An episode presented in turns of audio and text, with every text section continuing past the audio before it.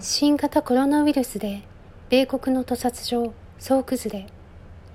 アメリカ合衆国の新型コロナウイルスの戦い方は他の国と少し異なっている。屠殺場でのクラスターが各所で発生しているのだ。米国疾病管理予防センターは2020年5月1日時点で19州の115の屠殺場職長処理場を含む。で働く13万578人の労働者の3%にあたる4913人が新型コロナウイルスに感染し20人が死亡したと報告した。4月中旬から各地の大規模な屠殺場を含め22の屠殺場が次々と操業を停止していった。4月12日には超巨大な屠殺場であるスミスフィールドの屠殺場も無期限で停止した。従業員にとどまらず新型コロナウイルスはその家族にも感染を広げていくため屠殺場が拡大された感染者は相当数に上るだろう。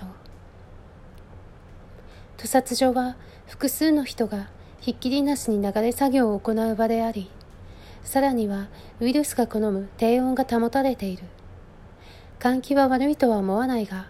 一人感染者がいれば広がりやすい環境であることは間違いがない。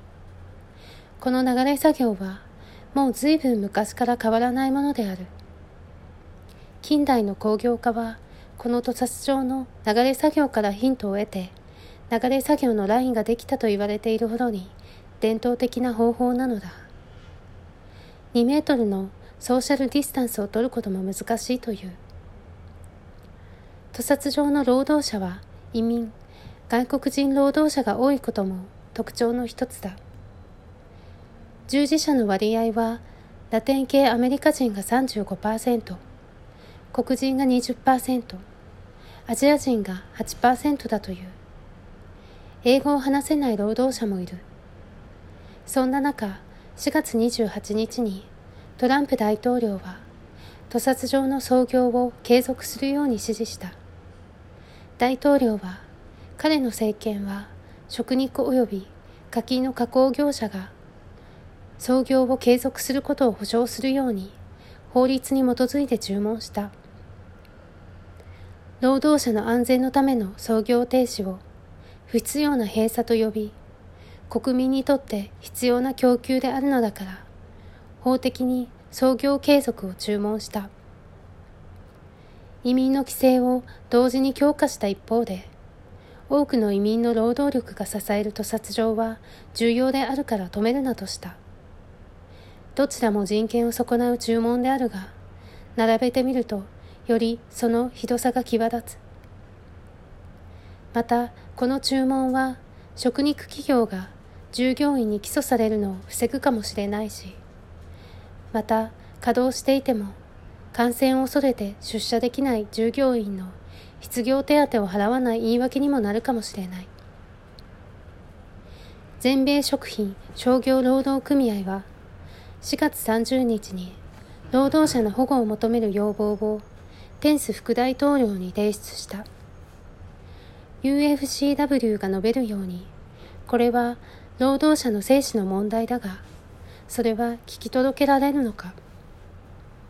新型コロナウイルスはアメリカでは畜産業が内包する人権人種労働の問題さらにはその供給の危うさをあぶり出した。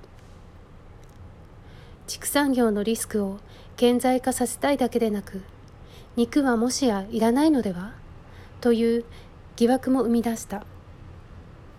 アメリカは今とにかく肉が足りる足りるのかどうか。スーパーから肉がなくなったと騒ぎ続けている。しかし同時に植物性の肉の消費も急増しているのだという。多くの人が気がつくことを願わずにはいられない。動物を犠牲にする肉はもう必要のない時代なのだと。そしてコロナ後動物の肉に戻ることなくより環境にも人にも社会の持続可能性にも動物にも優しい。ついでに言えば植物にも優しい。植物性の肉が動物の肉の量を上回っていくことを願う。